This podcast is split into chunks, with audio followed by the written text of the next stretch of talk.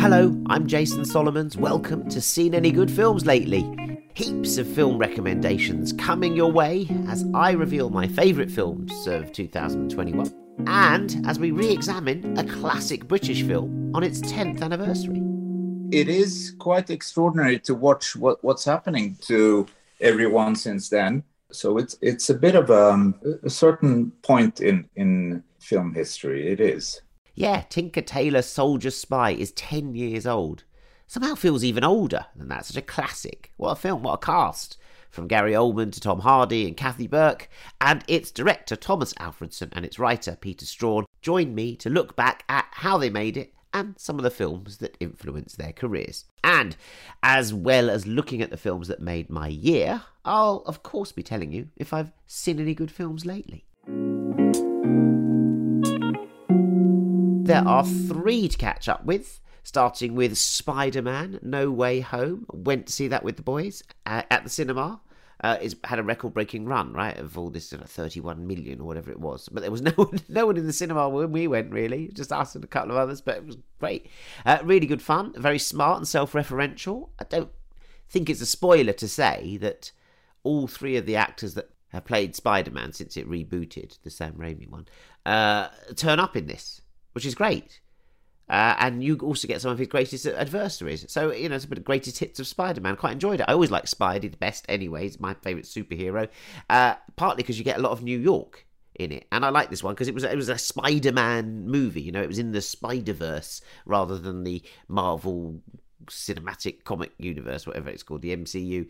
Although there is Doctor Strange in it, of course, he does show up. Benedict Cumberbatch and Wong helping out with portals and stuff like that. Good stuff. Two films coming out, hope, uh, in theatres Boxing Day. There is the Palme d'Or winner, Titane from France, which is uh, is quite a bit. That film, I, I don't. It's something. I don't know what it is really, but it's definitely bold and it's definitely violent. And it's definitely garish. It's got an amazing performance from Agathe Rousselle, uh, who was on my Cannes podcast. Uh, she is the. Uh, well, you might have heard about this film. She's a sort of car shagging serial killer. My name is Agathe Rousselle, and I have the lead part in the latest Julia Ducournau's movie. I got cast by the casting director on Instagram. I've been modeling for a while, so and playing in short movies and stuff. So I had like a few, like I had material uh, for them to see that I was probably like androgynous enough for them for the movie. I mean, I've never put in consideration uh, the way people are, were going to react to anything. I was just doing my job, and I mean, the way people feel about feel about what I did is, I mean, in a way, not really my problem. You know what I mean? Like I just did my job the way my director wanted me to work. And then, if you know, people are shocked, I mean, so be it. I mean, it's good to be shocked. It's like being shaken up. It's good. It's good. The victory at Cannes was definitely a shock but it was a good one, and it, it's definitely helped the film get a lot of attention and acclaim, even though I wouldn't call it a masterpiece at all. And I watched quite a lot of it from between my fingers. But I, it is something, you know. It's a very much a genre piece. I think I'm really pleased that that we sort of broke the mold and that you know it did what it did at Cannes and you know gave a a female filmmaker the Palme d'Or. Uh, it's definitely cool. It's very distinctive. I like its aesthetic. Uh, and it's got French actor Vincent Lindon in it, as you've never seen him before, if you've ever seen him before. A decent little New York movie is here. It's called The Humans, and it's set in a crumbling apartment as a family help a daughter move into the city with her boyfriend, who makes everyone dinner. It's based on a play uh, of the same name, and it's got fine performances from Richard Jenkins, Amy Schumer, Beanie Feldstein as sisters, and particularly as the mother from Jayne Houdyshell, who is basically reprising the part that won her a Tony on Broadway, and it, it seems to be the reason for, for making this this film. Look, I, I, I did like it. It's very downbeat. It's a little bit miserable as well, but there are shards of bitter humour that cut through. Right. Let's turn back 10 years and celebrate Tinker Tailor Soldier Spy, freshly out to celebrate in a UHD Blu ray, complete with loads of extras, including an interview with me on there. There are also thoughts from Mark Kermode and Matthew Sweet. I was always a big fan of this film. Uh, I loved the underworld, the sort of grey universe it creates, and the old London atmosphere, and the amazing cast, many of whom have gone on to become like the biggest stars on the planet since making uh, Tinker Tailor. There's Benedict Cumberbatch, Tom Hardy, Stephen Graham, Mark Strong, Colin Firth, you know, and Gary Oldman went on to win an Oscar as well. So I spoke to Swedish director Tomas Alfredson and screenwriter Peter Straughan to find out how they made it and how they got such an amazing cast together. There was a parade of of lists of different names, and it felt like without without mentioning someone in particular, but the, the most obvious choice would be, you know, some very traditional British actor doing this. And I I remember I wanted some, you know, a, a hint of uh, Sid Vicious in it. So uh, w- when Gary's name came up, that that felt uh, like a, a, fantastic idea. It was not the, the most obvious, and I, I, I'm not sure if I'm right, but there was a he hadn't made something very uh, interesting the, the, the years close to this. Uh, as I recall, I, uh, so, so, he had been a bit quiet, and that, that was also a quality and he doesn't really look like uh, what he's described as. And and it was also like a, a, a big leap away from Alec Guinness because that's such a, a emblematic actor and face and, and associated with this particular part. So so that also felt right to to to find a, a different shape uh, on him. And and Gary's also got the the very special. He's uh, a bit uh, chameleon-like uh, as an actor. He he he has the ability to transform into many different shapes and forms. Uh, it's it's also a, a bit complicated to find the right actor for a part that's not supposed to be charismatic and you, you do need a charismatic actor for the part, but he's supposed to play not so charismatic. So it's a bit of a challenge. Mm. Um, but uh, it, it was spot on. I'm retired, Oliver. You fired me. The thing is, some time ago, before Control died, he came to me with a similar suggestion that there is a mole he, he never mentioned his suspicions to you? No. Oh, I just thought it was just you were his man, so to speak. What did you say to him? Well, I'm afraid I thought his paranoia had rather got the better of him. He's going to put his whole house down. That bloody mess in Budapest. Damn it, George. It's your generation, your legacy. Thought if there's any truth in this, then he'd want to. Uh... I, I'm I'm really really uh, happy he, he did this part. There's so much casting these days that that's so lazy and so uh, predictable. Uh, it it's um, it, it's very boring to to watch, and it, it must also be very boring for for certain actors also to always be cast it in, into very expected uh, shapes and forms. But yeah. uh, uh, he, he, he turned out to be the, the perfect. Did you yeah. know? Did you know you were writing for him, Peter? At a certain point, I think we would have done. I think he would have been cast, but probably quite late on in the writing process. Um, I mean, what I think was really interesting, and it's it's sort of true about Thomas as well, is that it, the class thing, you know, with, with with Gary not being of the class, and and Thomas being an outsider, that slightly sort of outsider insider tension that I think was really useful for the film. Yeah, I think that's you, can see more clearly when you're outside. Yeah, it makes it and it makes it more imp- appealing and enduring. I think because you still have the the, the establishment figures in, in yeah. there. Um, yeah. And it, uh, it, it, I read. I think I interviewed at the time, Thomas, and we, we talked about you know why why you'd come from let let the right one in to to to this, and actually watching this again, it it makes much more sense now. The the, the two worlds are these sort of vampiric twilight subterranean dark worlds that you have to you know know the right words to enter into. The, the, the, the similarities seem seem even seem much more obvious now than they did to me then. Right. Yeah. Yeah. Maybe you're right. It's it's hard to tell why why, why you're attracted to certain stories. I, I usually uh, get attracted to to um, to stories and, and to projects that I react uh, physically to because film is a, a very emotional medium and uh, if you start getting you know uh, sweaty or or or uh, laughing or uh, yeah physical reactions is, is is a good thing and if you start thinking too much, it's probably not not the right project. But I, uh, I remember you I remember you saying early on, though, Thomas, that you sort of the emotional connection for you was that you, you felt that these were lonely men. You know, in some yeah. way, the film is about loneliness. Um, yeah, I guess there's a crossover there from Let the Right One in as well. But it, it's yeah. true, isn't it? You know, Smiley's an outsider, really, a lonely man. That all of them really. They're are, all really lonely, aren't they? Yeah? Only Kathy can, only Kathy Burke can look after them. Her boys. Yes, the, lovely boys. Mm. Yeah, and her weird house uh, populated with young people. Um, I loved that house. Yeah, them doing the doing the sort of some naked plays on the lawn. Oh, yeah, yeah, yeah, yeah, That took me back. don't know to when, but it took me back. yeah. what was the first film you ever saw at the cinema, Tomas Alfredson?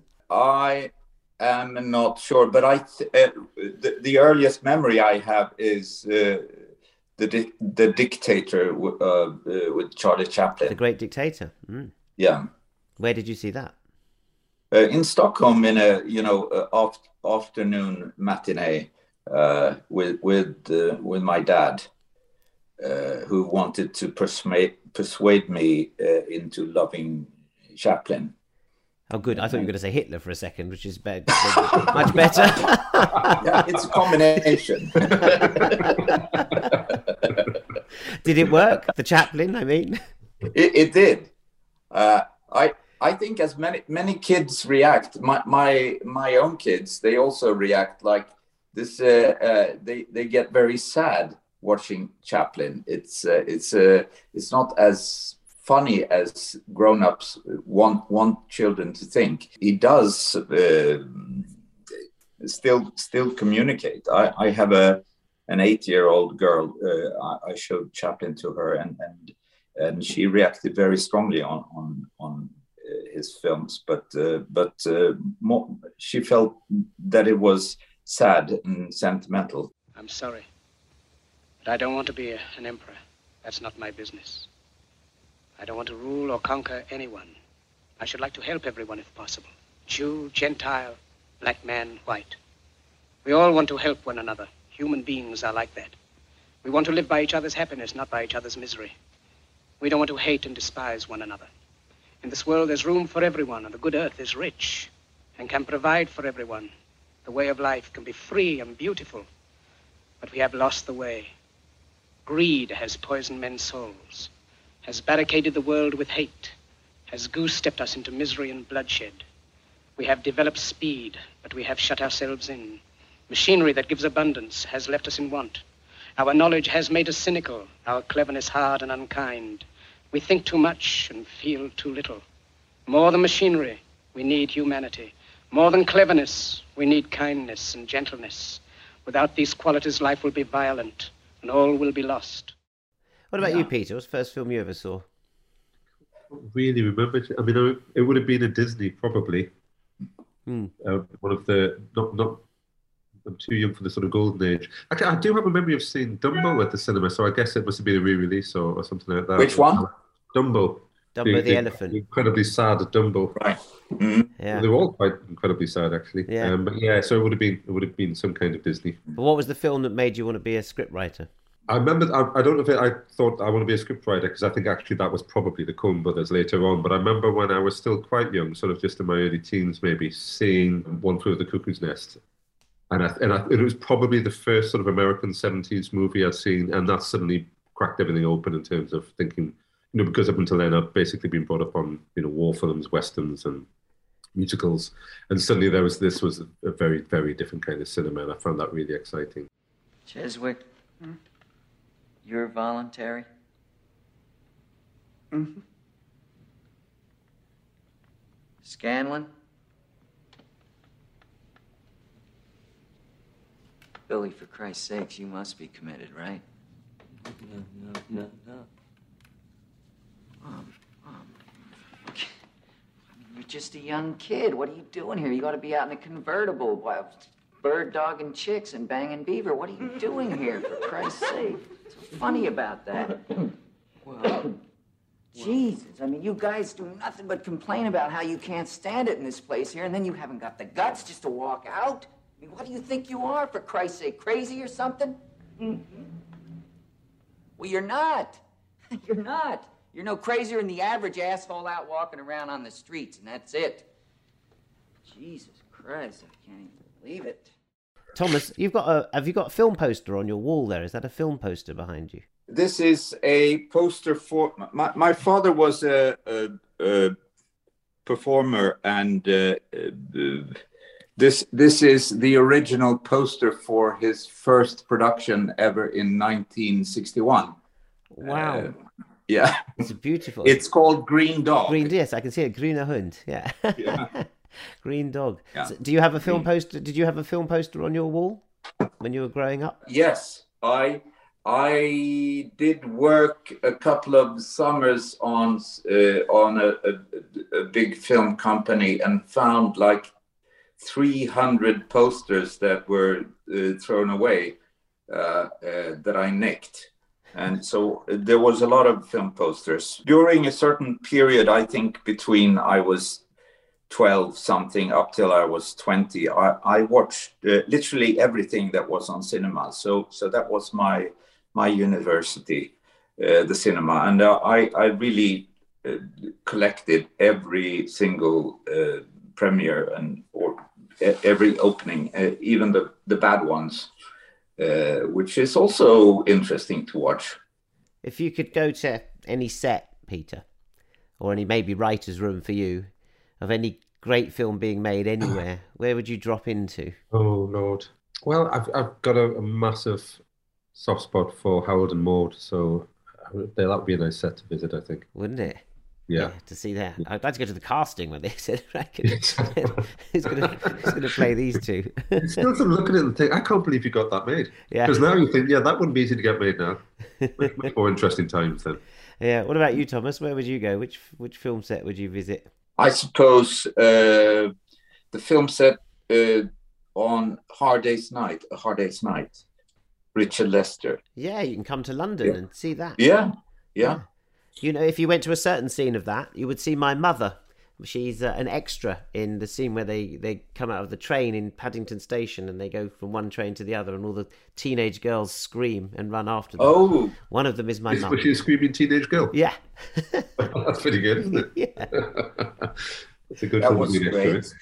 Yeah. I remember my, my, my dad made a film where Wilfrid Brambell had a, a small part. So I got to meet him. And uh, one morning he, he was sleeping in a uh, in our house and I went to wake him up. And uh, I knocked on his door uh, and he didn't wake up. So I, I went into the room and and pushed him to to to to to wake up and he put in his teeth in and uh, drank like a, a big glass of gin before before he, he stood up That's what you want Wilfrid Brambell to do. That's- Exactly. Brilliant. Well, fantastic memories, uh, gentlemen. Yeah. Lovely, lovely to share them with you. Really, want really classic film. You made you've made a classic film. I think you made a classic British film, which I think is really hard to. You can't set out to make one, although I'm sure that's No. Tim and Eric would have wanted you to it's do. quite hard to know to know what's going to be classic in in literature literature or film or or anything. It's it's something uh, totally impossible to foresee. But uh, uh, ho- hopefully you're right. It's uh, i'm very i'm very proud of it. And and uh, and it, it it was a great co- collaboration between a lot of very talented people involved. So uh, yeah, I'm, I'm, I'm, I'm very grateful to to have had that opportunity. Yeah, we're very grateful that you that you came and did it. And I think it's one of the you, as you you can't tell a classic, but I, it's shot on film. I'm, I'm assuming it would have been shot on digital Yeah. now, so it still looks. It has that that, moment of being old fashioned because it's set in the seventies and Britain in the seventies looked like Britain in the fifties anyway, and looked probably a bit like Sweden did in the fifties. So it has Mm. Yeah, a yeah. timeless quality to it. It's Mm. like of the past, and yet it still feels like uh, you know now that it feels even further away. So the classic element kind of rubs over time. It has this sort of patina Yeah. on it. yeah yeah it was very nice to to see it again i i i didn't uh, i didn't have to to cover up afterwards and run away the terrible frozen smile that you sometimes have. and everyone's saying, "Well done, well done." Yeah, um, gentlemen, thank you very much for joining me. Really lovely to to catch up with you after all this time. It's a, bit, a big landmark film for me as well. That one because um, Peter, that Q and A we did with Gary at that uh, Hampstead. At Belsize, I'm writing a book at the moment, and uh, I sort of reminded myself that my, my father's shop was opposite that that cinema in Belsize. Oh, really? Park. Oh. Uh, uh, yeah, Thomas, you were there that night, and uh, as a kid, I well, they used to put the cinema reviews. You know, Alex Walker and uh, Philip French. Yeah. They put them in on on the front of those cinemas, the art house cinemas, so you'd read the reviews. And I remember as a kid reading those reviews, thinking, "God, I want my reviews up there one day." Uh, Right. And then, of course, one day I got them up there, but also then I got a, a whole poster with you know me hosting you guys at that cinema. So Oh, uh, that's- Really nice. it was a huge, huge memory for me. Actually, I- I'd forgotten about until until this came Yeah. along. So, Yeah. so thank you for that one. thank you jason very nice speaking to you, You too, again Thank you very much, Jason. Cheers. See Yeah. you soon. Tinker Tailor Soldier Spy. Well worth another watch. It's so rich in details and really skillfully constructed. Tinker Tailor was my film of the year 2011, actually. But which films have made the list of my favourites from 2021? Uh, a few bubbling unders, which sort of honourable mentions too. Uh, a, Quiet Place Two, I like that one. Black Widow, I liked. I thought that was you know an interesting uh, sort of Marvel film, standalone. Uh, uh, Scarlett Johansson very good. Uh, Florence Pugh stealing the show, fabulous in that. Uh, Night of the Kings it was a great African uh, movie set in a Congolese jail. Uh, I'd never seen anything like this film. Uh, great. I programmed it at my uh, festival, the Green Man Festival, and um, it, you know it's set under a full moon. And when when I played it, a full moon was above our tent. You know, it was kind of don't know how I managed to get that special effect going. Great film, Night of the Kings. Uh, Prano Bailey Bond's Censor was uh, one I was a bit late catching up with. Uh, I really enjoyed that uh, about a uh, film censor uh, looking at video nasties in the 80s and getting caught up in that world. Um, Titane is definitely on the list. It's not one of my films of the year, but it, it's a film that we've been talking about all year. It's had a big influence this year. You know, Julia Ducournau winning at Cannes. Uh, you had Audrey Diwan winning at Venice, and you had Chloe Zhao winning at the Oscars. So, in terms of female filmmaking, this year has been very key in terms of the awards ceilings that have been uh, been smashed. So that's Titane. I think very much that that ceiling has been smashed by the uh, politics and activism of Celine Sciamma, whose film Petite Maman is probably you know it's probably my 11th film. I don't know why it's not my top 10 i liked it very very much. It's just a, such a lovely little film. Um, but it's in its own quiet way you know it should be on should be on those lists. It's really good. Uh, pirates reggie yates' film about three mates driving around in a yellow peugeot 205 trying to get into a nightclub on millennium eve. That was good. Uh, king richard i liked a lot with um, uh, older will smith um, the rescue, the um, the documentary about the the little boys who were rescued, the football team in the cave in Thailand, rescued by these divers. What a very well put together documentary that is. The rescue, and uh, Sisters with Transistors. Shout out to that, Lisa Rovner's. Uh, uh, sort of ode to the female pioneers of electronic music, like Delia Derbyshire and the BBC, uh, covered doing the Doctor Heath, Doc, Doctor Who theme, but so many more, uh, like uh, uh, Suzanne Ciani, many, many more. Really, really nicely done and strange music in that film. Some some some, some fantastic figures uh, coming out in Sisters with Transistors. What a lovely film. My highlight was probably interviewing Arsene Wenger, Arsenal manager, for his documentary Arsene Wenger Invincible with uh, lots of my heroes in the audience uh, for the Q and A. You know, Ian Wright was in there, Lee Dixon. Um, just a really you know good night uh, was had. An interview interviewing Arsene was was pretty cool actually, uh, and getting to hang out with him. So that's a highlight of the year. Um, okay, what are my top ten films of the year? Here we go. At ten, No Time to Die, the Bond film whatever you think of the Bond film, it was a film of the year. It was the film that we, we talked about all year long. You know, it was the film that was pulled from cinemas, then it was going to come back and save cinemas, then it wasn't going to be in cinemas again. So it, it rode the pandemic and then ended up becoming like the third highest grossing British film ever or something like that. So it, it, it did really well. I really like Daniel Craig in it. I think he does a really good job in it. Do I like the film? I don't think it's a great one. I think it should have been a great one because of what they did at the ending of it, which we know, right? I'm gonna. If you're listening to this show, James Bond is dead. that's that's the story. That should be front page news, right? And I don't know how we. It's not what everyone's talking about. It's it's the story of the year in film. James Bond bloody dies. And there we were at the premiere going, what is dead? And we couldn't say it. I was saying, but that should be the story. You know, you really want to ring up a news desk And go, do you know what? James Bond's dead. It's like, it's the biggest news that there is. James Bond can't die. It's the point of Bond films. It's the point of Bond. He always gets away with it and saves the world. He doesn't die. So if you're going to have him die, I think you need to make a really big thing of it and we should be in pieces, in bits. And I wasn't really. I wasn't. So I think they botched that. Having done such a major gesture in the history of cinema, didn't seem to be major enough for me when it happened. And also the villain. I didn't. Rami Malek's not a very good villain. There you go. But still, it was a film of the year. No Time to Die. Number nine, The Father. Anthony Hopkins won the Oscar for his performance in that film. Of course, he did. People still thought it was going to be, um, you know, the man we lost, Chadwick Boseman.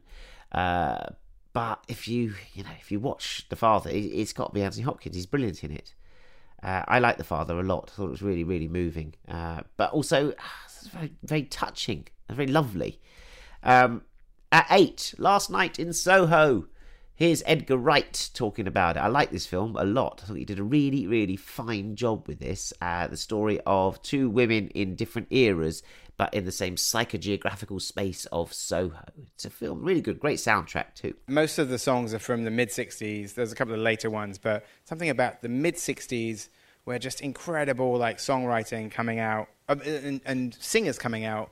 Weirdly, quite a lot of the songs are written by Bacharach and David. I think they wrote four of the songs in the movie. But like a, amazing female singers at the time Dusty Springfield, Cilla Black, Petula Clark, Sandie Shaw. Um, so I wanted them to be represented, and also because there's that particular mid '60s brand of like massively emotional, like '60s kind of like big ballads, mm. and it felt like it really just nailed the tone of the movie. At number seven, Polystyrene, I Am a Cliche. So pleased to see this film uh, winning at the Biffers. I programmed it again at Green Man Festival. It went down really well there. The story of the X-Ray Spex singer Marion, uh, told by her daughter Celeste Bell, who was on the show. You know, the great thing about my mum's music is it does appeal to every generation. Obviously, the original fans from the 70s, and that was always going to be our core audience as well from for the film.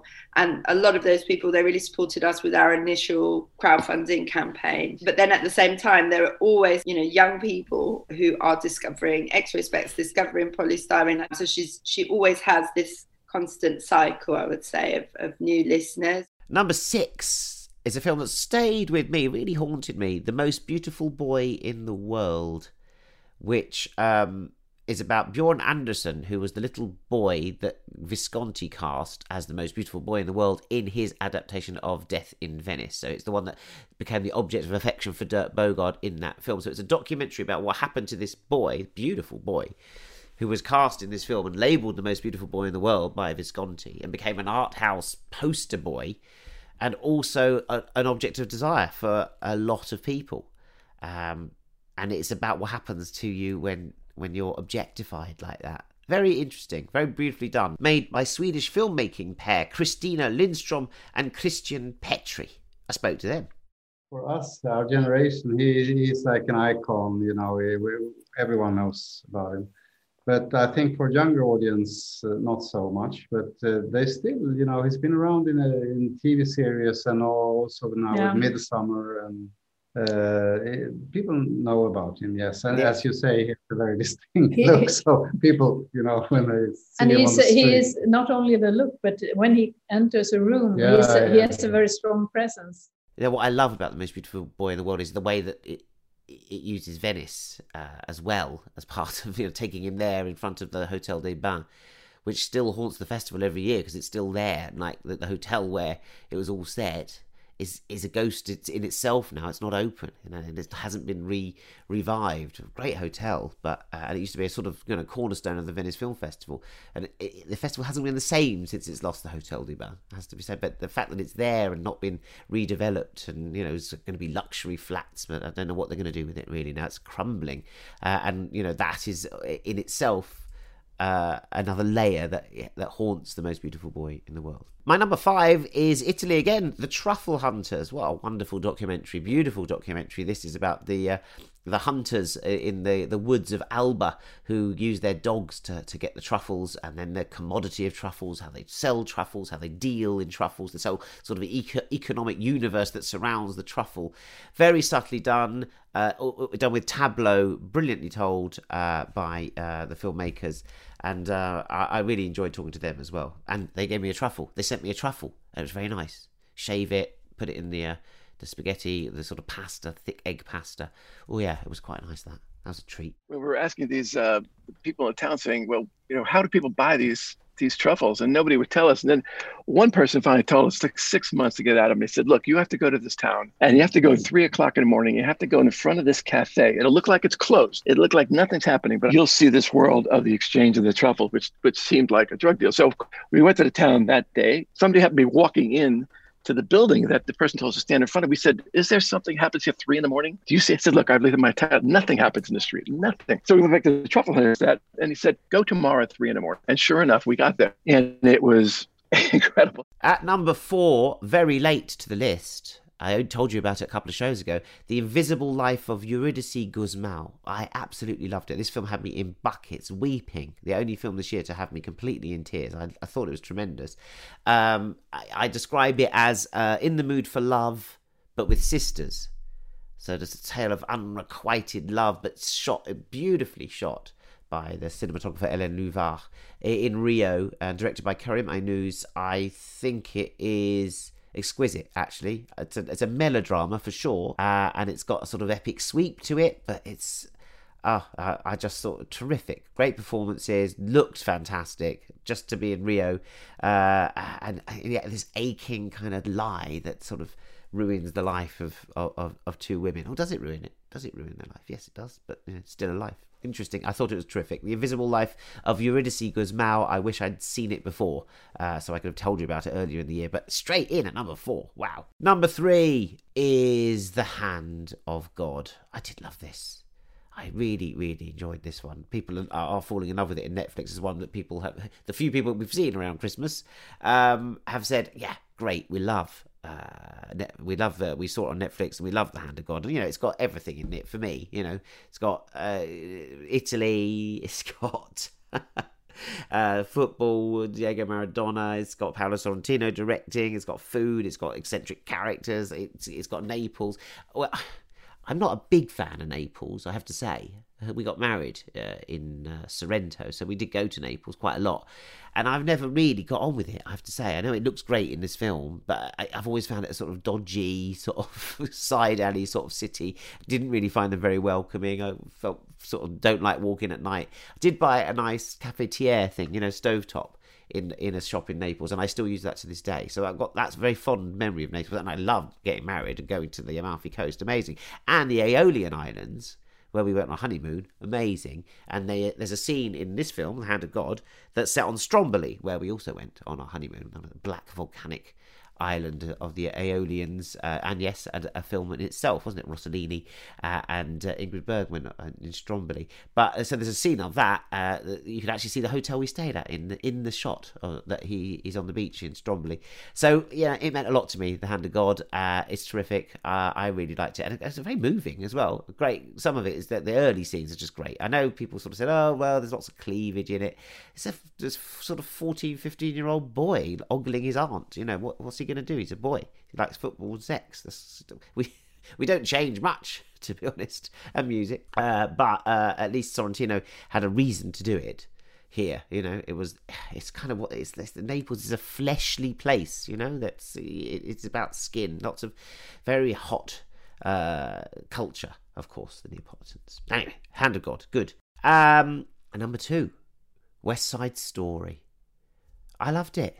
I always love West. I've always loved West Side Story, and done well, it's one of the best things you can possibly have. And I think they did a really good job with it, Steven Spielberg and the Stephen Sondheim. Uh, lyrics are in place, and they're given and a room to shine in Tony Kushner's new script. The script was always the worst thing about West Side Story, and so that's the thing that they've addressed. I, really like the way they performed it. Lots of Spanish in it without subtitles. Just feels urgent. It, it feels like it it's it, it's aware that it's a period piece, whereas the first time, course, the West Side Story was not a period piece; it was of its time. So now it looks back on the time, and it's just got a bit more contextualization about the action. Uh, I thought there were some bits in it where you're just swooning. The, the, the sequence from where they go from the gym dance, the mambo and everything, and then Tony meets Maria, and they they, they, they fall for each other. Uh, then he goes back to hers and goes to the balcony, and they, he sings Maria through the streets, and then they go to the balcony and sing Tonight, and then it goes into uh, back into the flat, and then it goes into America. It's just you- you're just floating through that. Spielberg is on very smooth form, and he is a very smooth director. I just was absolutely in the zone there. I was just like, this is perfect. It's all going, coming together beautifully. I've got nothing that I can just surrendering myself to this really beautiful music, really sung well. Uh, I was really digging the performances, uh, the, the look of it all. It just had it right, you know. And so uh, when filmmaking does that, you know, half an hour passes, just like that was all fantastic. I loved every single minute and note and move of, of what just happened. So that's why it's my number two movie. Tonight, tonight, it all began tonight. I saw you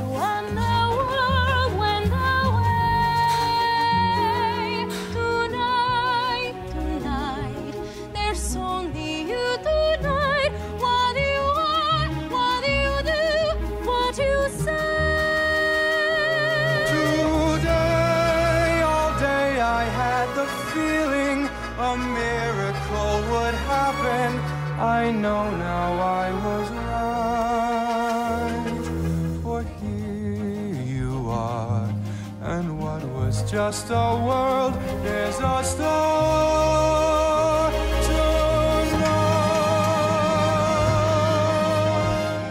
But number one, it has to be Summer of Soul, the documentary by Questlove uh, that uh, puts the Black Woodstock uh, under the camera for the first time in 50 years. The Harlem Cultural Festival of 1969 was being held, but the Woodstock up the road, 100 miles up, you know, upstate New York, um, that got all the attention and became the cultural touchstone and the cultural shorthand, the White Woodstock for you know whatever the countercultural movements of America, that kind of watershed moment.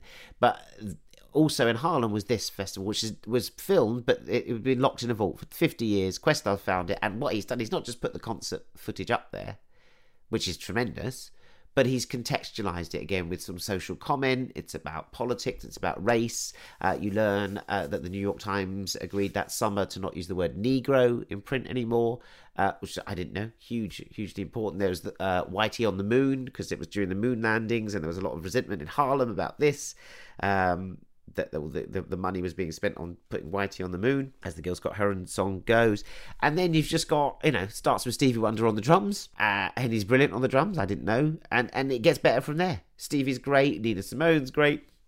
Um, Sly and the Family Stone are fantastic. The Fifth Dimension, they're great. Everyone's great. Mahalia Jackson. There's a sort of, you know, then Ray Barretto get, gets on there, and you know, there's this sort of Latin thing going on, and there's sort of jazz artist Max Roach uh, and um, Abbey Lincoln. Well, I mean, I think it's probably the best concert film ever. Uh, and it's certainly my film of the year. I thought it was absolutely beautifully done, and I love documentaries that can do that to you, can transport you to a world. I love looking at the crowd. I love the way it was done. I just like there was so many things to watch as well as listen to. It seemed to be a very important documentary that this was a story that was finally told, and that that was what the the key thing about it. So it comes out with a freshness as if it was happening like now because it's being unearthed now, and you you, fe- you feel the newness of it, even though it's set in 1969. Yeah, ah, You'll watch it, you'll see what I mean. It just sounds fantastic. All these performers just loved it, tapping my toes all the way through, uh, and learn some stuff too. So Questlove, brilliant, brilliant work, mate. Uh, Summer of Soul, my film of 2021. Nobody ever heard of the Harlem Culture Festival. Nobody would believe it happened.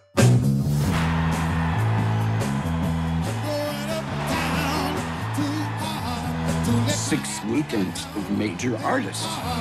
The Panthers were the security and kids were sitting up on the trees. I was nervous. I didn't expect a crowd like that. Something very important was happening.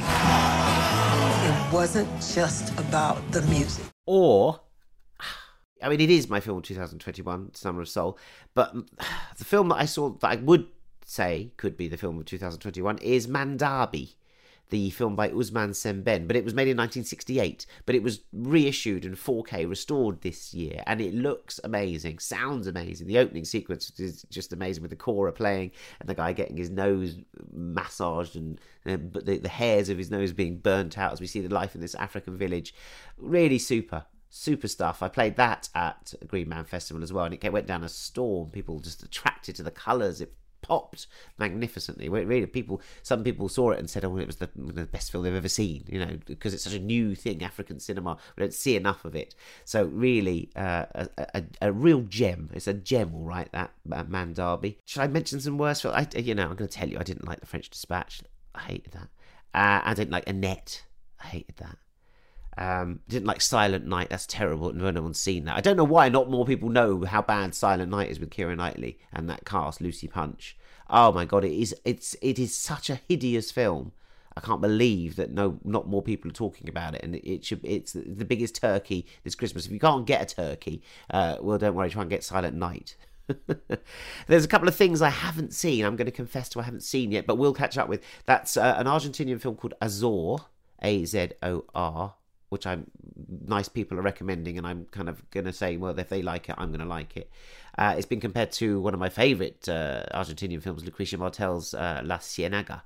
So if it's been compared to La Ciénaga, I think uh, attention must be paid to Azor. And the other one I haven't seen, guilty admission, is Drive My Car, the Ryusuke uh, Hamaguchi film, which was at Cannes and I missed it in Cannes, and I never caught up with it. But it's winning, it's winning. I think New York Critics Circle and LA Film Critics Circle. It's got one of the most nominated uh, at our own London Critics Circle. So I will be catching up with Drive My Car. So lots of recommendations there. That great list of films that, was, that I've done you at the end there. You got Tinker Tailor to catch up with. You got all the ones that are out in the cinemas. And listen, it's been a difficult year 2021 difficult for films difficult to get to the films difficult to to assemble but we've still had quite a lot of stories with film. They still matter movies and i think 2021 they've been a lifeline at times. They've been an escape at times. Have we seen any trends in the films? No. They're films that have come out. They're films that don't reflect the lockdown. They're films that we can dive into and escape the kind of greyness and the, the, the, grimness of COVID and the lockdowns and all of those things. Films still matter on helping us get through. Hope you've enjoyed that little list, and I'll see you in 2022. Have a lovely Christmas and New Year.